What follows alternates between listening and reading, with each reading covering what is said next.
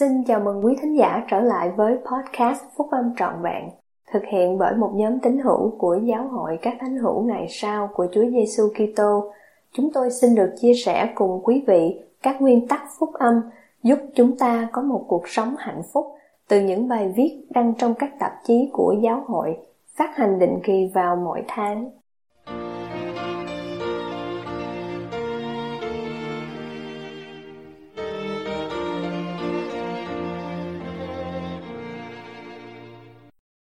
Hãy có sự sáng, bài của anh cả Quinton L. Cook thuộc nhóm túc số 12 vị sứ đồ trong phiên họp trưa thứ bảy Đại hội Trung ương tháng 10 năm 2010 của Giáo hội các thánh hữu ngày sau của Chúa Giêsu Kitô. Trong thời gian càng ngày càng bất chính, thì điều thiết yếu là các giá trị đạo đức được dựa trên niềm tin tôn giáo phải là một phần của cuộc nói chuyện trước công chúng tôi ăn mừng sinh nhật tháng trước. Để làm quà sinh nhật, vợ tôi, Marie, tặng cho tôi một cái đĩa CD gồm có những bài ca về hy vọng và đức tin do một nữ ca sĩ nổi tiếng người Anh tên là Vera Lynn trình bày. Là người đã soi dẫn cho các thính giả trong thời kỳ đen tối của đệ nhị thế chiến. Có một lý do tại sao vợ tôi tặng cho tôi món quà này. Cuộc anh tạc London vào tháng 9 năm 1940 bắt đầu từ trước khi tôi sinh ra. Mẹ tôi, khi lắng nghe câu chuyện kể về cuộc oanh tạc London trên đài phát thanh trong phòng bệnh viện của bà, đã quyết định đặt tên cho tôi theo người sướng ngôn viên trên đài có tên là Quinton. Nữ ca sĩ Vera Nguyen, nay đã 93 tuổi. Năm ngoái, một số bài ca trong thời chiến của bà được phát hành lại và ngay lập tức đứng hàng đầu của bảng sắp hạng âm nhạc ở Anh. Các anh chị em nào lớn tuổi hơn một chút sẽ còn nhớ một số bài hát như The White Lights of Clover, một bài hát với tựa đề When the Lights Go On Again All Over the World, làm tôi cảm động vô cùng. Bài hát này mang đến hai ý nghĩa trong tâm trí tôi. Trước hết, những lời tiên tri của một chính khách Anh, các ngọn đèn sắp tắt ở khắp châu Âu, chúng ta sẽ không thấy những ngọn đèn đó được thắp lại trong thời kỳ của mình. Và thứ nhì, cuộc oanh tạc bất ngờ trên các thành phố nước Anh như London để làm cho các máy bay oanh tạc tấn công khó tìm ra mục tiêu. Người ta đã quy định mọi cảnh vật đều phải chìm trong bóng tối. Đèn đều được tắt và cửa sổ đều được che kín. Bài ca trình bày một niềm hy vọng lạc quan rằng nền tự do và ánh sáng sẽ được phục hồi. Đối với chúng ta là những người hiểu biết vai trò của đấng cứu rỗi và ánh sáng của đấng Kitô trong một cuộc xung đột đang diễn ra giữa điều tốt và điều xấu sự tương tự giữa cuộc chiến tranh đó với cuộc xung đột về mặt đạo đức ngày nay đều rất rõ ràng. Chính là qua ánh sáng của Đấng Kitô mà tất cả loài người mới có thể biết phân biệt được thiện và ác. Chưa bao giờ dễ dàng để đạt được hoặc duy trì nền tự do và ánh sáng. Kể từ khi cuộc chiến trên thiên thượng, những lực lượng tà ác đã sử dụng mọi phương tiện có thể có được để hủy diệt quyền tự quyết và dập tắt ánh sáng. Cuộc tấn công các nguyên tắc đạo đức và tự do tôn giáo chưa bao giờ dữ dội hơn. Là các thánh hữu ngày sau, chúng ta cần phải cố gắng hết sức mình để bảo tồn ánh sáng và bảo vệ gia đình cùng cộng đồng của mình và cuộc tấn công này về mặt đạo đức và sự tự do tôn giáo. Bảo vệ gia đình Một điều nguy hiểm luôn luôn xảy ra đối với gia đình là cuộc tấn công dữ dội của các lực lượng tà ác dường như đến từ mọi phía. Mặc dù nỗ lực chính của chúng ta cần phải là tìm kiếm ánh sáng và lẽ thật nhưng chúng ta cũng cần phải khôn ngoan bảo vệ gia đình mình khỏi những điều tà ác của thế gian là những điều hủy diệt sự phát triển và tăng trưởng của phần thuộc linh. Đặc biệt là hình ảnh sách báo khiêu dâm là một vũ khí hủy diệt đạo đức hàng loạt. Ảnh hưởng hàng đầu của nó là xói mòn các giá trị đạo đức. Một số chương trình truyền hình và mạng Internet cũng đều gây chết người. Những lực lượng tà ác lấy đi ánh sáng và hy vọng khỏi thế gian. Mức suy đổi đang tăng nhanh nếu chúng ta không ngăn chặn điều ác khỏi mái gia đình và cuộc sống của mình, thì đừng ngạc nhiên nếu cơn nổ tàn phá đạo đức phá tan sự bình an mà đó là phần thưởng cho lối sống ngay chính. Trách nhiệm của chúng ta là sống trong thế gian nhưng không thuộc vào thế gian. Ngoài ra, chúng ta cần phải càng ngày càng vâng lời và trung tín hơn đối với tôn giáo của mình trong mái gia đình. Buổi họp tối gia đình hàng tuần, cầu nguyện chung gia đình hàng ngày và học thánh thư chung gia đình hàng ngày đều là các yếu tố thiết yếu. chúng ta cũng cần phải đưa vào mái gia đình của mình những phương tiện đạo đức đáng yêu chuộng, hay tiếng tốt, hay đáng khen. Nếu chúng ta làm cho mái gia đình của mình thành chốn thánh để che chở cho chúng ta khỏi điều tà ác, thì chúng ta sẽ được bảo vệ khỏi những hậu quả nguy hại đã được thánh thư báo trước. Bảo vệ cộng đồng. Ngoài việc bảo vệ gia đình mình chúng ta còn cần phải là một nguồn ánh sáng trong việc bảo vệ cộng đồng của mình nữa. Đừng cứu rỗi phán. Sự sáng các ngươi hãy soi trước mặt người ta như vậy, đặng họ thấy những việc lành của các ngươi và ngợi khen cha các ngươi ở trên trời. Thời kỳ của chúng ta đã được mô tả là một thời kỳ sung túc và một thời đại đầy nghi ngờ. Niềm tin cơ bản nơi quyền năng và thẩm quyền của thượng đế không những bị nghi ngờ mà còn bị phỉ báng. Làm thế nào dưới những hoàn cảnh này chúng ta có thể khuyến khích các giá trị đạo đức theo cách thức sẽ làm cho những kẻ không tin cũng như những kẻ thờ ơ trở nên thông cảm và giúp làm giảm bớt tốc độ của bạo lực và điều ác. Câu hỏi này có một tầm quan trọng lớn lao. Hãy nghĩ đến tiên tri mặc môn và nỗi thống khổ của ông khi ông nói, sao các người lại chối bỏ chúa giêsu là đấng đã đứng giang tay tiếp nhận các người. Nỗi thống khổ của mặc môn đã được chứng minh là đúng và con trai của ông moroni được sống sót để viết lại thiên ký thuật buồn thảm về sự hủy diệt của dân ông kinh nghiệm sống và giao tiếp của cá nhân tôi với những người trên khắp thế giới đã làm cho tôi trở nên lạc quan. Tôi tin rằng ánh sáng và lẽ thật sẽ được bảo tồn trong thời kỳ chúng ta. Trong tất cả các quốc gia, có một số lớn, những người thờ phượng thượng đế là những người cảm thấy chịu trách nhiệm đối với ngài về hành vi của họ. Một số người quan sát và thực sự tin rằng đức tin đã được phục hồi trên toàn cầu. Là những người lãnh đạo giáo hội, chúng tôi đã nhóm họp với các vị lãnh đạo của các tôn giáo khác và thấy rằng có một nền tảng đạo đức chung vượt qua những dị biệt về thần học và đoàn kết chúng ta trong nguyện vọng của mình cho một xã hội tốt lành hơn. Chúng tôi cũng thấy rằng đa số người ta vẫn tôn trọng các giá trị đạo đức cơ bản, nhưng xin đừng lầm lẫn cũng có những người quyết tâm hủy diệt đức tin lẫn bác bỏ bất cứ ảnh hưởng tôn giáo nào trong xã hội. Những người tà ác khác bóc lột, thao túng, cùng phá hoại xã hội với ma túy, hình ảnh sách báo khiêu dâm, khai thác tình dục, buôn người, trộm cướp và buôn bán bất lương. Khả năng và ảnh hưởng của những người này rất rộng lớn, mặc dù họ chỉ tương đối là một số ít người. Luôn luôn có một cuộc chiến đang xảy ra giữa những người có đức tin là những người loại bỏ tôn giáo và thượng đế khỏi cuộc sống công chúng. Ngày nay, nhiều người dẫn dắt dư luận bác bỏ quan điểm đạo đức của thế giới dựa trên các giá trị do thái giáo, jude và kitô giáo. Theo quan điểm của họ, thì không thể có tiêu chuẩn đạo đức tuyệt đối. Họ tin rằng không có ưu tiên nào cho các mục tiêu đạo đức. Tuy nhiên, đa số dân chúng mong muốn được là người tốt lành và đáng kính. Ánh sáng của đấng Kitô khác với đức thánh linh truyền đạt cho lương tâm của họ chúng ta biết được từ thánh thư rằng ánh sáng của đấng Kitô là thánh linh ban sự sáng cho mọi người bước vào thế gian ánh sáng được ban cho vì lợi ích của toàn thể thế gian chủ tịch Boyce K. Parker dạy rằng đây chính là nguồn soi dẫn mà mỗi người chúng ta có được cùng với tất cả những người khác trong gia đình nhân loại.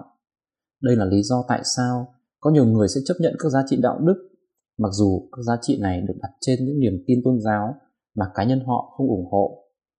Như chúng ta đọc trong Mosia trong sách Mặc Môn, rất ít khi tiếng nói của dân chúng lại mong muốn những điều gì trái với lẽ công bình, mà thường thì thiểu số dân chúng lại muốn điều trái với lẽ công bình. Rồi Mosia cảnh cáo, nếu đến lúc mà tiếng nói của dân chúng lại chọn lựa điều bất chính, thì đó là lúc sự phán xét của Thượng Đế sẽ xảy đến. Trong thời gian ngày càng bất chính, thì điều thiết yếu là các giá trị đạo đức được dựa trên niềm tin tôn giáo phải là một phần của cuộc nói chuyện trước công chúng. Quan điểm về các vấn đề đạo đức dựa trên niềm tin tôn giáo hoặc dựa trên niềm tin không tôn giáo đều cần phải được xem như nhau trong cuộc thảo luận trước công chúng theo như những bản hiến pháp của đa số các quốc gia, thì một lương tâm đặt trên tôn giáo có thể không được ưu tiên nhưng cũng không nên bị coi thường.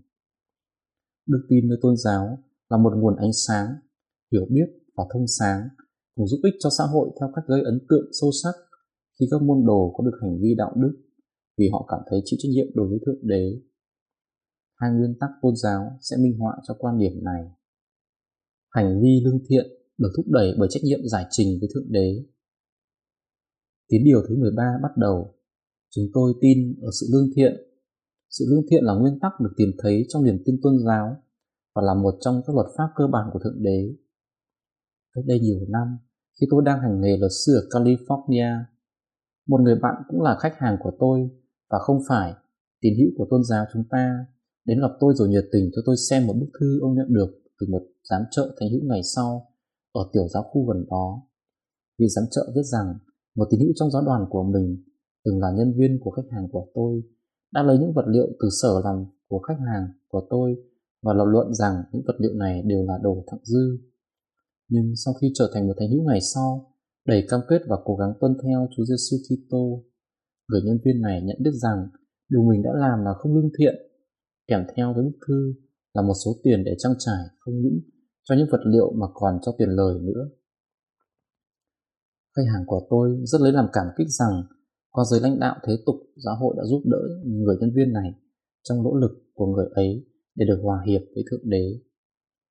Hãy nghĩ về ánh sáng và lẽ thật cùng chia sẻ giá trị của tính lương thiện trong thế giới Do Thái Studio Kitô hữu.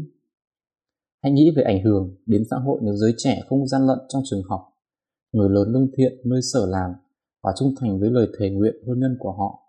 Đối với chúng ta, quan niệm về tính lương thiện cơ bản được dựa trên cuộc sống và những lời giảng dạy của đấng cứu rỗi. Tính lương thiện cũng là một thuộc tính được quý trọng trong nhiều tôn giáo khác và trong lịch sử văn học. Thi sĩ Robert Burst nói, một người lương thiện là công việc cao quý nhất của Thượng Đế. Trong hầu hết mọi trường hợp, những người có đức tin cảm thấy có trách nhiệm giải trình với Thượng Đế về việc phải sống lương thiện. Đây là lý do mà người đàn ông đó ở California đã hối cải về hành động không lương thiện của mình trước kia. Năm ngoái, trong một bài diễn văn tại buổi lễ trao bằng tốt nghiệp, Clayton Christensen, một giáo sư trưởng Harvard và một vị lãnh đạo giáo hội chia sẻ câu chuyện có thật về một người bạn đồng nghiệp từ một quốc gia khác đã nghiên cứu về chế độ dân chủ. Người bạn này rất ngạc nhiên khi thấy tôn giáo cực kỳ quan trọng như thế nào đối với chế độ dân chủ. Người này nêu ra rằng trong những xã hội nơi các công dân được giảng dạy từ lúc còn thơ ấu để cảm thấy có trách nhiệm giải trình với Thượng Đế về tính lương thiện và liêm khiết, thì họ sẽ tuân theo các quy tắc và thực hành mà thúc đẩy lý tưởng dân chủ cho dù không thể thi hành được. Trong xã hội mà không có điều này thì không thể nào có đủ cảnh sát để bắt phải tuân theo hành vi lương thiện. Rõ ràng là các giá trị đạo đức về tính lương thiện có thể đóng một vai trò quan trọng trong việc thiết lập ánh sáng và lẽ thật cùng cải tiến xã hội, cũng như cần phải được quý trọng bởi những người không có đức tin nơi Chúa Giêsu Kitô. Đối xử với tất cả con cái của Thượng Đế như là anh chị em. Một ví dụ thứ nhì về cách đức tin tôn giáo giúp ích cho xã hội và đóng góp ánh sáng cho thế gian là vai trò của tôn giáo trong việc đối xử với tất cả con cái của Thượng Đế như là anh chị em. Nhiều cơ quan dựa trên tôn giáo trong hai thế kỷ qua đã đứng hàng đầu trong việc tìm kiếm và giải cứu những người lâm vào hoàn cảnh khắc nghiệt vì họ tin rằng tất cả mọi người đều được tạo ra theo hình ảnh giống như Thượng Đế. William Winby Ford, nhà chính sách người Anh, đã có công trong việc cấm buôn bán nô lệ ở nước Anh là một tấm gương xuất sắc. Bài thánh ca để cảm động Amazing Grace, ân điển kỳ diệu và cuốn phim cùng tên để soi dẫn đã chiếm được cảm tình đầu thập niên 1800 và mô tả câu chuyện về nỗ lực anh hùng của ông, các nỗ lực liên tục của Wilberforce là những bước đầu tiên trong việc loại bỏ lối thực hành tồi tệ, áp bức, tàn ác và thối nát này. Là một phần của nỗ lực đó, ông đã cùng với các vị lãnh đạo khác bắt đầu cải tổ đạo lý công chúng Ông tin rằng giáo dục và chính quyền cần phải được dựa trên cơ sở đạo đức. Tầm nhìn của ông về vẻ phong phú của phương diện đạo đức và tinh thần chính là điều mà ông đã sống theo. Cho dù trong việc chống giữ định chế hôn nhân, tấn công những lối thực hành buôn bán nô lệ hoặc dứt khoát ủng hộ ngày sa bát. Với nghị lực lớn lao, ông đã giúp động viên những nhà lãnh đạo đạo đức và xã hội của quốc gia trong một cuộc đấu tranh toàn quốc chống lại cảnh trụy lạc. Trong lịch sử ban đầu của giáo hội, Đa số các tín hữu của chúng ta bị chống đối vì chế độ nô lệ. Đây là một lý do quan trọng, cùng với niềm tin tôn giáo của chúng ta về thái độ thù địch và bạo lực của đám đông khủng bố họ đã trải qua đến cực điểm với lệnh tiêu diệt do thống đốc Bush đưa ra ở Missouri năm 1833, Joseph Smith nhận được một điều mà Khải nói rằng việc bất cứ một người nào phải làm nô lệ cho một người khác là điều không đúng lòng cam kết của chúng ta đối với nền tự do tôn giáo và đối xử với tất cả mọi người như là các con trai và con gái của thượng đế là chính yếu cho giáo lý của chúng ta. Đây chỉ là hai ví dụ về cách các giá trị đạo đức dựa trên đức tin làm nền tảng cho các nguyên tắc đã ban phước dồi dào cho xã hội.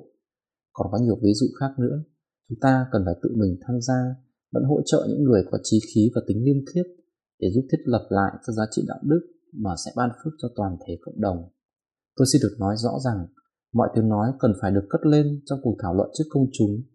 Mọi tiếng nói của tôn giáo, lẫn của thế tục đều cần thiết. Ngoài ra, chúng ta không nên kỳ vọng rằng vì một số quan điểm của mình bắt nguồn từ các nguyên tắc tôn giáo, thì đều sẽ tự động được chấp thuận hoặc được ưu tiên. Nhưng cũng rõ ràng là những quan điểm và các giá trị đạo đức như vậy cần phải được xem xét lại về phẩm chất của chúng. Nền tảng đạo đức của giáo lý chúng ta có thể là một ngọn hải đăng chiếu sáng cho thế gian và có thể là một lực lượng thống nhất về đạo lý và đức tin nơi Chúa Giêsu Kitô.